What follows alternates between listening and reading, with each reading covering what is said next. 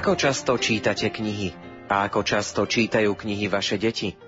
O tom, že čítanie je pre deti prospešné, nie sú pochybnosti. Len na to v poslednom období ako si viac zabúdame. V dnešnej literárnej kaviarni si predstavíme autorku detskej poézie Ivonu Ďuričovú a poradíme, ako s deťmi začať čítať. Príjemné počúvanie vám želajú hudobná dramaturgička Diana Rauchová, majster zvuku Marek Grimovci a redaktor Ondrej Rosík.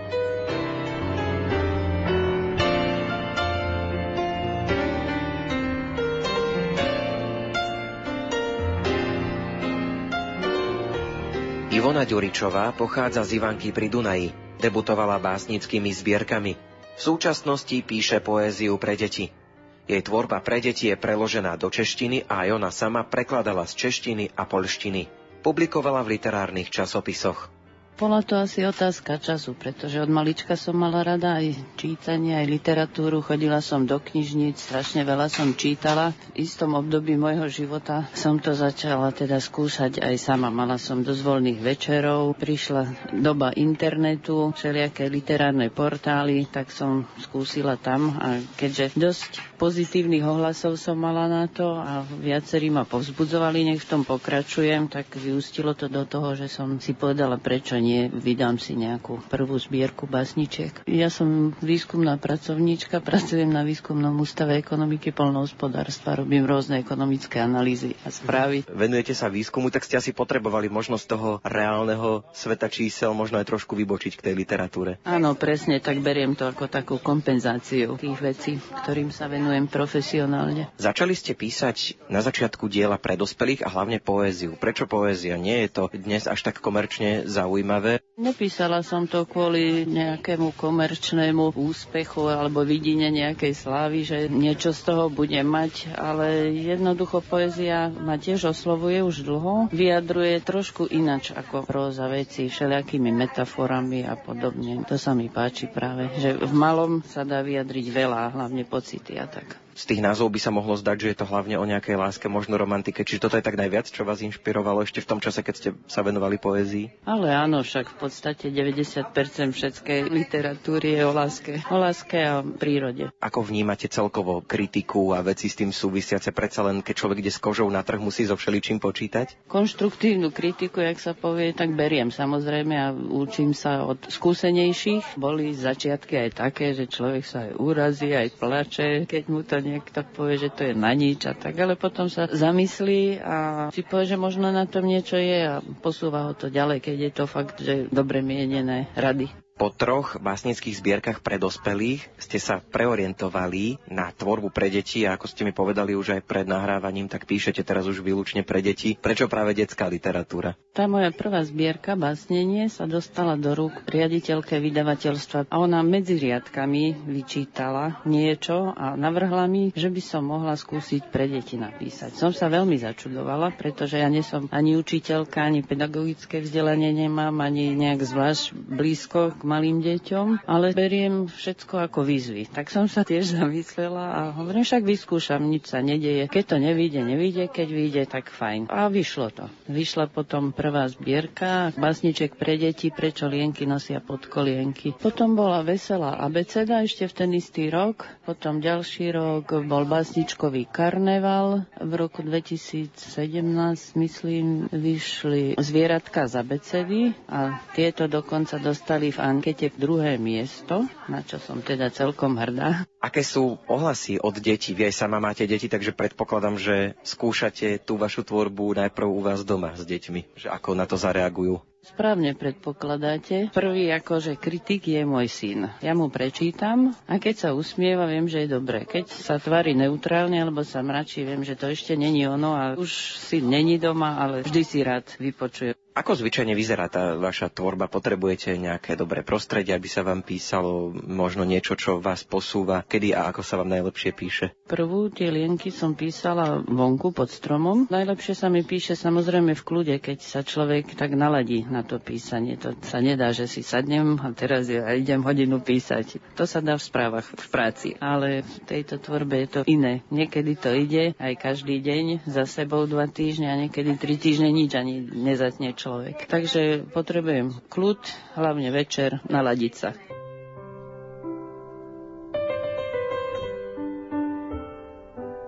Teraz zalistujeme v básnických zbierkach básnenie a zápisky z vodných znamení. Recituje Adriana Ganžalová.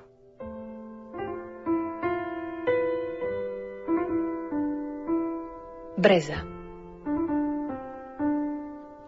Začula som pýtala sa Breza jazera, kto je najkrajší na svete. Konár nad hladinu skláňajúca obzerá.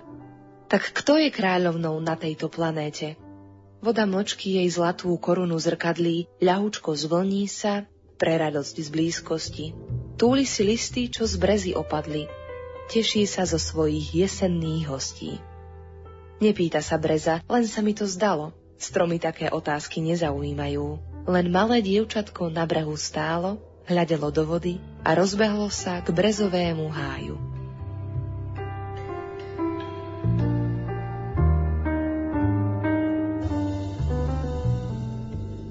Vegetačná doba Tma vystiera krídla v havranej serenáde a s mojím splnomocnením hladí malíčkom krivky tvojich spiacich úst. Za ich bránami pukajú klíčky boskov, prevoria sa bariérami ako lány pšenice za zajtrajším svetlom. Budeme ich zavlažovať, brániť pred zlodejmi, kalamitami a škodcami, vlastnými podnebiami.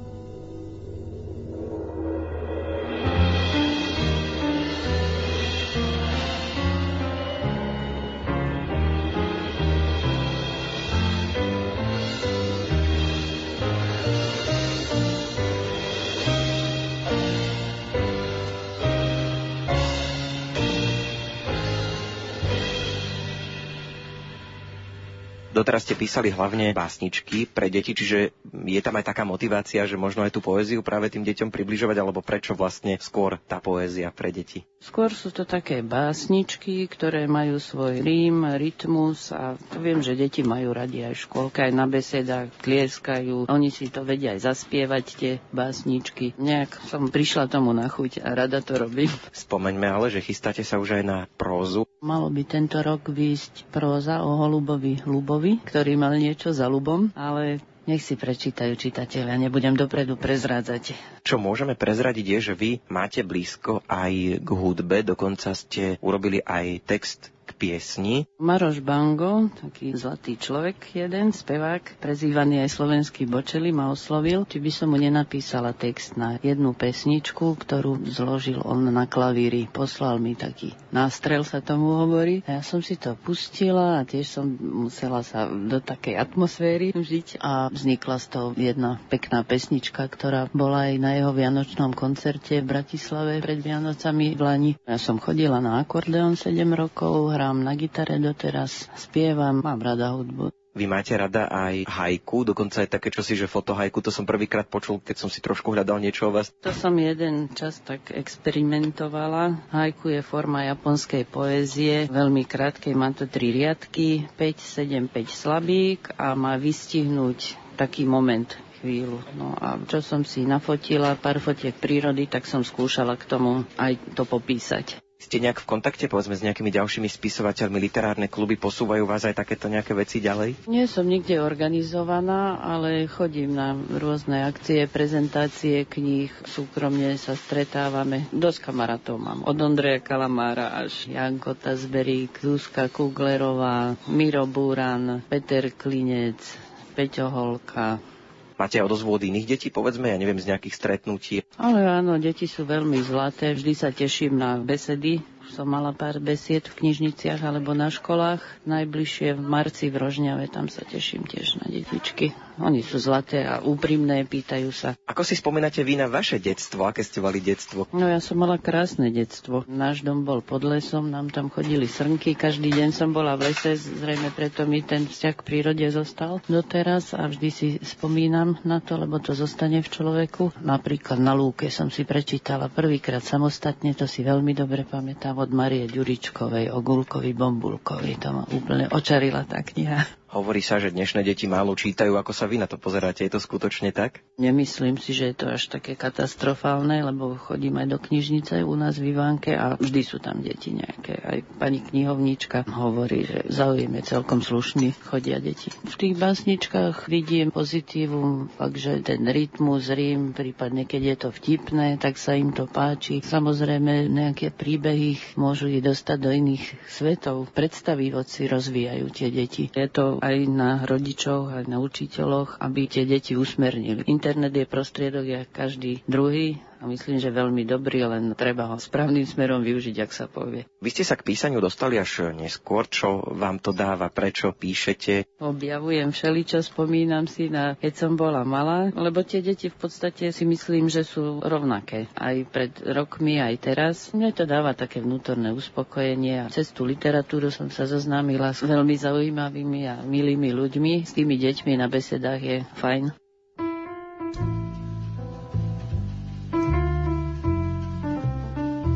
Rozprávali sme sa so spisovateľkou Ivonou Ďuričovou a teraz nazrieme do jej zbierky pre deti Prečo lienky nosia pod kolienky.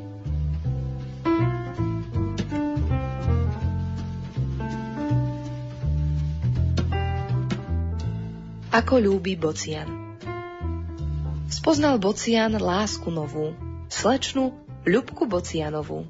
Požiadal ju o jej krídlo, budú stavať letné sídlo – Chcú vychovať štyri deti. Ponad lúku šťastný letí, zasnívaný mierí k hrabu, uloviť jej tučnú žabu. Na oslavu sviatku zdravia pri rybníku piknik spravia. Cez žalúdok láska chodí, chutné jedlo sa vždy hodí.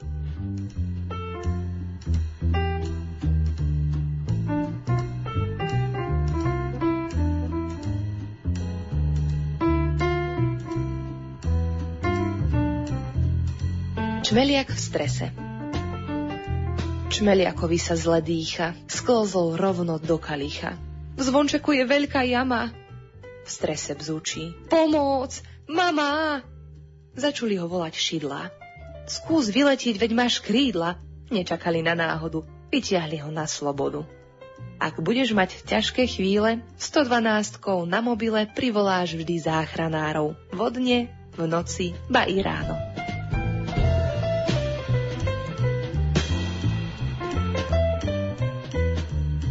Slimák architekt Slimákovi sa raz zdalo, že mať jeden dom je málo.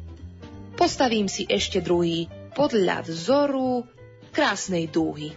Opustil svoj domček starý, predstavil si nové tvary, dom podobný mrakodrapom, malovaný na strakato. Len premýšľal celé leto a nespravil nič.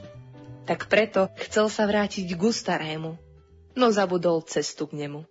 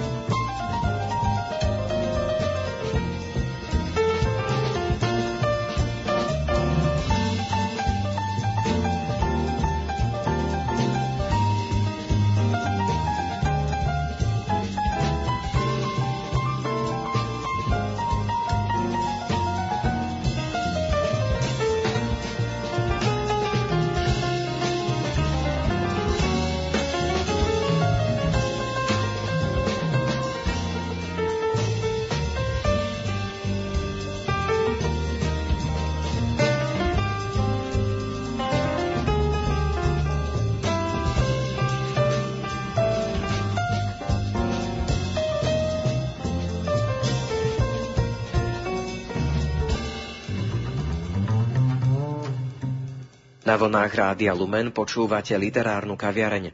Slávka Kubíková minulý rok vydala knihu Klub nerozbitných detí. V knihe hovorí o siedmých oblastiach, v ktorých by sme mali rozvíjať naše deti. Jednou z oblastí je aj čítanie.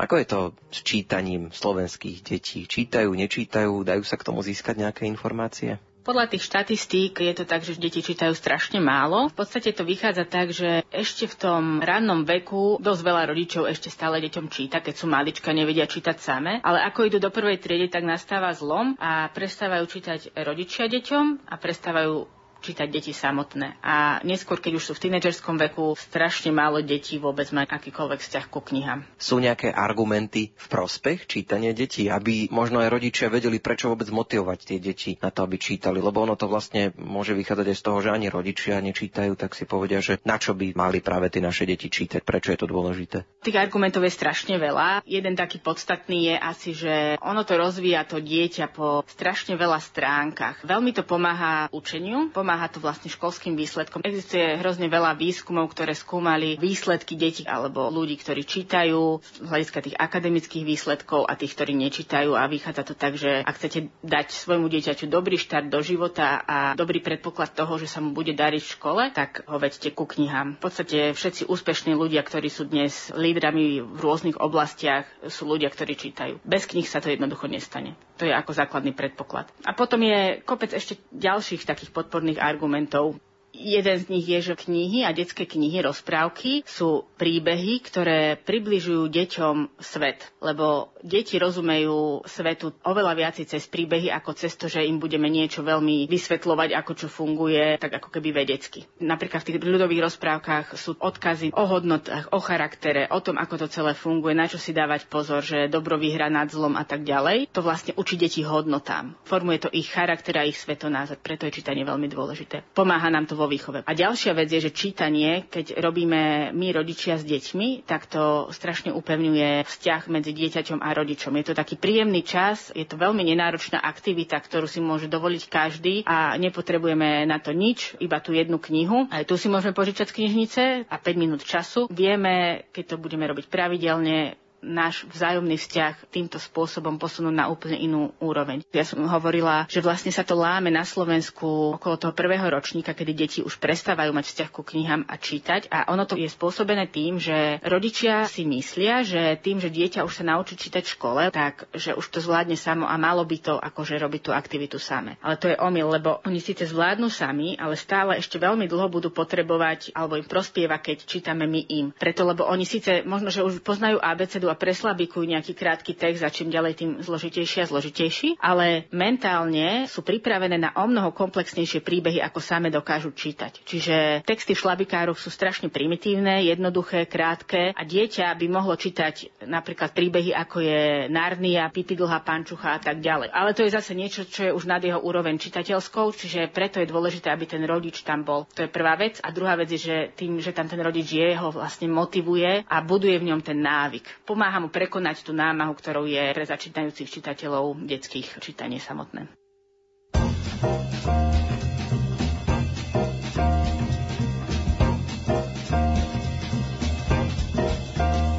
Rozprávanie Slavky Kubíkovej na chvíľu prerušíme a opäť dostane priestor tvorba pre deti Ivony Ďuričovej. Adriana Ganželová prečíta báseň Kikiriki z knihy Básničkový karneval.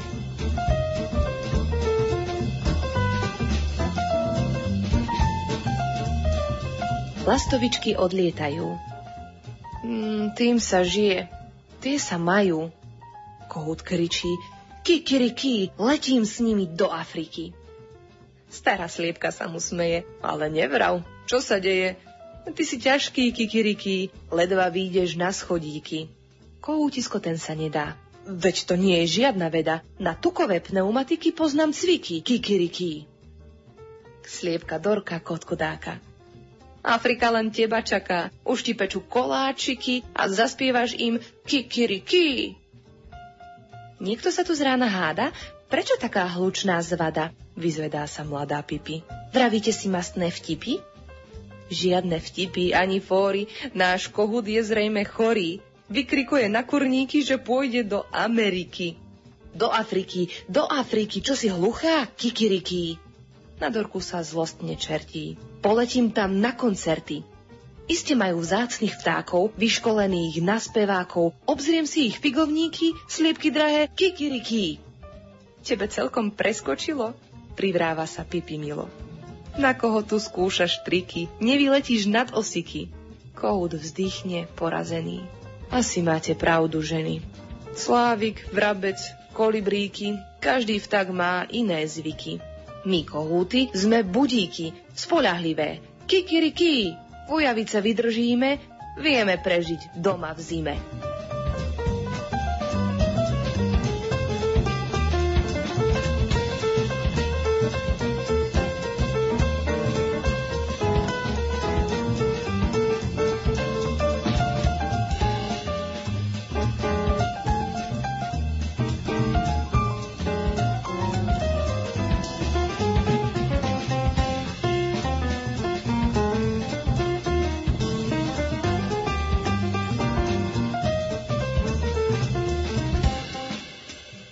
So Slávkou Kubíkovou, autorkou knihy Klub nerozbitných detí, sa rozprávame o deťoch a literatúre.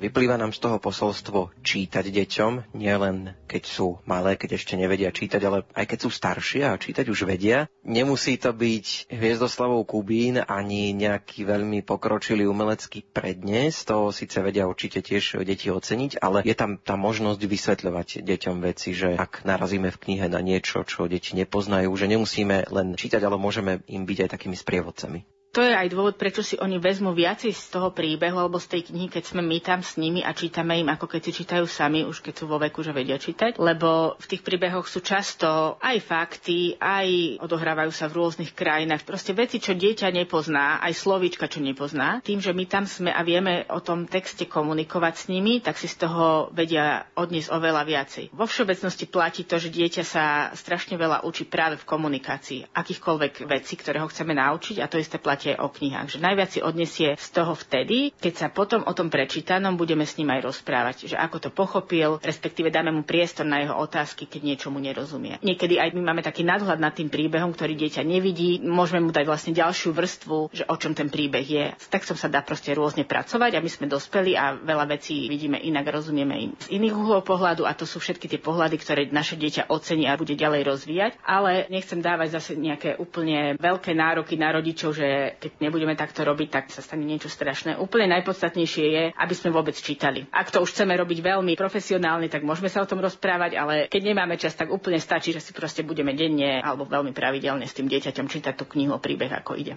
Ako začať, ak máme možno, že staršie deti zatiaľ nečítajú alebo čítajú možno málo, čo by nám mohlo pomôcť? Veľmi dôležité pritom je nájsť vhodnú knihu pre to dieťa. Strašne veľakrát to zlyháva na tom, že sa netrafíme, možno ani nie tak do témy, ako skôr do úrovne. Niekedy sa môže stať, že aj dieťa, ktoré už je staršie, tým, že nebolo navyknuté na čítanie, potrebuje jednoduchší príbeh, lebo není na to navyknutá, nedokáže udržať to svoje sústredenie tak dlho a nedokáže sledovať všetky tie komplikované veci, čo sa dejú v nejakej zložitejšej knihe. Čiže toto je strašne dôležité, že vybrať dobrú, vhodnú knihu pre to dieťa. Keď vyberieme dobrú knihu, tak to už máme na 90% vyhraté, lebo tá kniha vlastne to vťahuje to dieťa same. Niekedy to môže byť aj komiks, akože keď je to už veľmi nejaké dieťa, ktoré naozaj má k tomu nejaké zábrany a nedokáže to prekonať a nevie sa orientovať v tom texte. Kľudne môže byť tou vstupnou bránou do sveta knih aj komiks, kde je veľa, textu a veľa obrázkov a dokáže to lepšie sledovať. Na toto, že akú knihu vybrať, existuje veľa blogov a veľa ľudí, ktorí vlastne radia, dávajú tipy na knihy, čiže toto odporúčam si zase niekde popozerať. Žijeme v dobe, ktorá má veľa úskaly, ale má aj strašne veľa príležitostí. Jednou z tých príležitostí je, že my žijeme v raji detských kníh. To si musíme uvedomiť. Dnes sú na akékoľvek úrovne, akékoľvek témy tak nádherné detské knihy, že to je úplne úžasné a koho to baví a kto sa orientuje v tejto problematike, tak ten iba krochka blahom, keď chodí do knihkupectva, lebo každý rok vychádzajú nové a nové perfektné detské knihy, vybrať sa dá. Ja osobne ešte nedám už teraz v dospelosti dopustiť na audioknihy. Aj to by asi mohlo pomôcť, že deti, ak už im nemôžeme my čítať, tak dnes už aj tá audioprodukcia aj starších, aj novších titulov je dosť bohatá. Niekedy to vlastne celé to čítanie zlyháva nie len na tom, že rodičia to nechajú už na to dieťa, keď už je veľké, ale aj na tom, že sme zahltení všetkými možnými povinnosťami a ako keby neostal čas. Dajú sa využiť všetky tie cesty a presuny autom, kde pokojne môžeme pustiť deťom rozprávku, čo je úplne výborná vec a čo je tiež perfektný spôsob, ako deti namotať na čítanie. Keď si najprv zvyknú na tie rozprávky, ktoré sú v aute alebo niekde, kde počúvajú audio CDčka, tak vlastne jednoduchšie sa im bude prechádzať na to, že budú niekde sedieť s maminkou alebo s ockom a budú si čítať na gauči.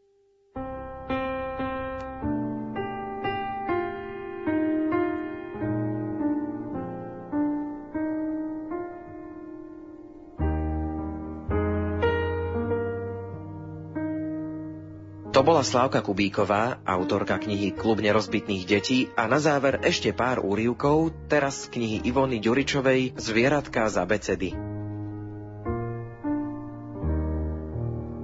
Kameleón Môžem svietiť ako neon? Zamyslel sa chameleón. Zo všetkých síl farby mení, až je z toho unavený. Otecko mu múdro radí, nech ťa výzor neprezradí zamaskuj sa nenápadne a nikto ťa nenapadne.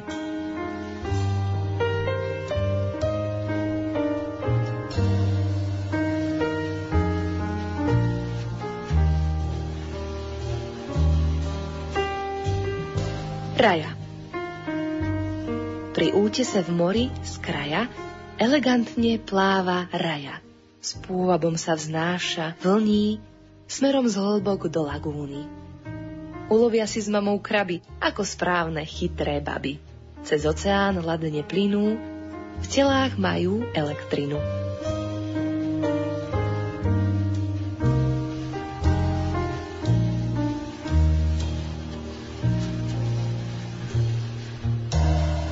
Jazvec Stojí jazvec v pozore na čistinke pri nore. Do sítosti nadýchne sa vôni strávy, zeme, lesa. Reský je a ostražitý, nedá sa tak ľahko chytiť. Slobodu si najviac cení, von vylieza pozotmení.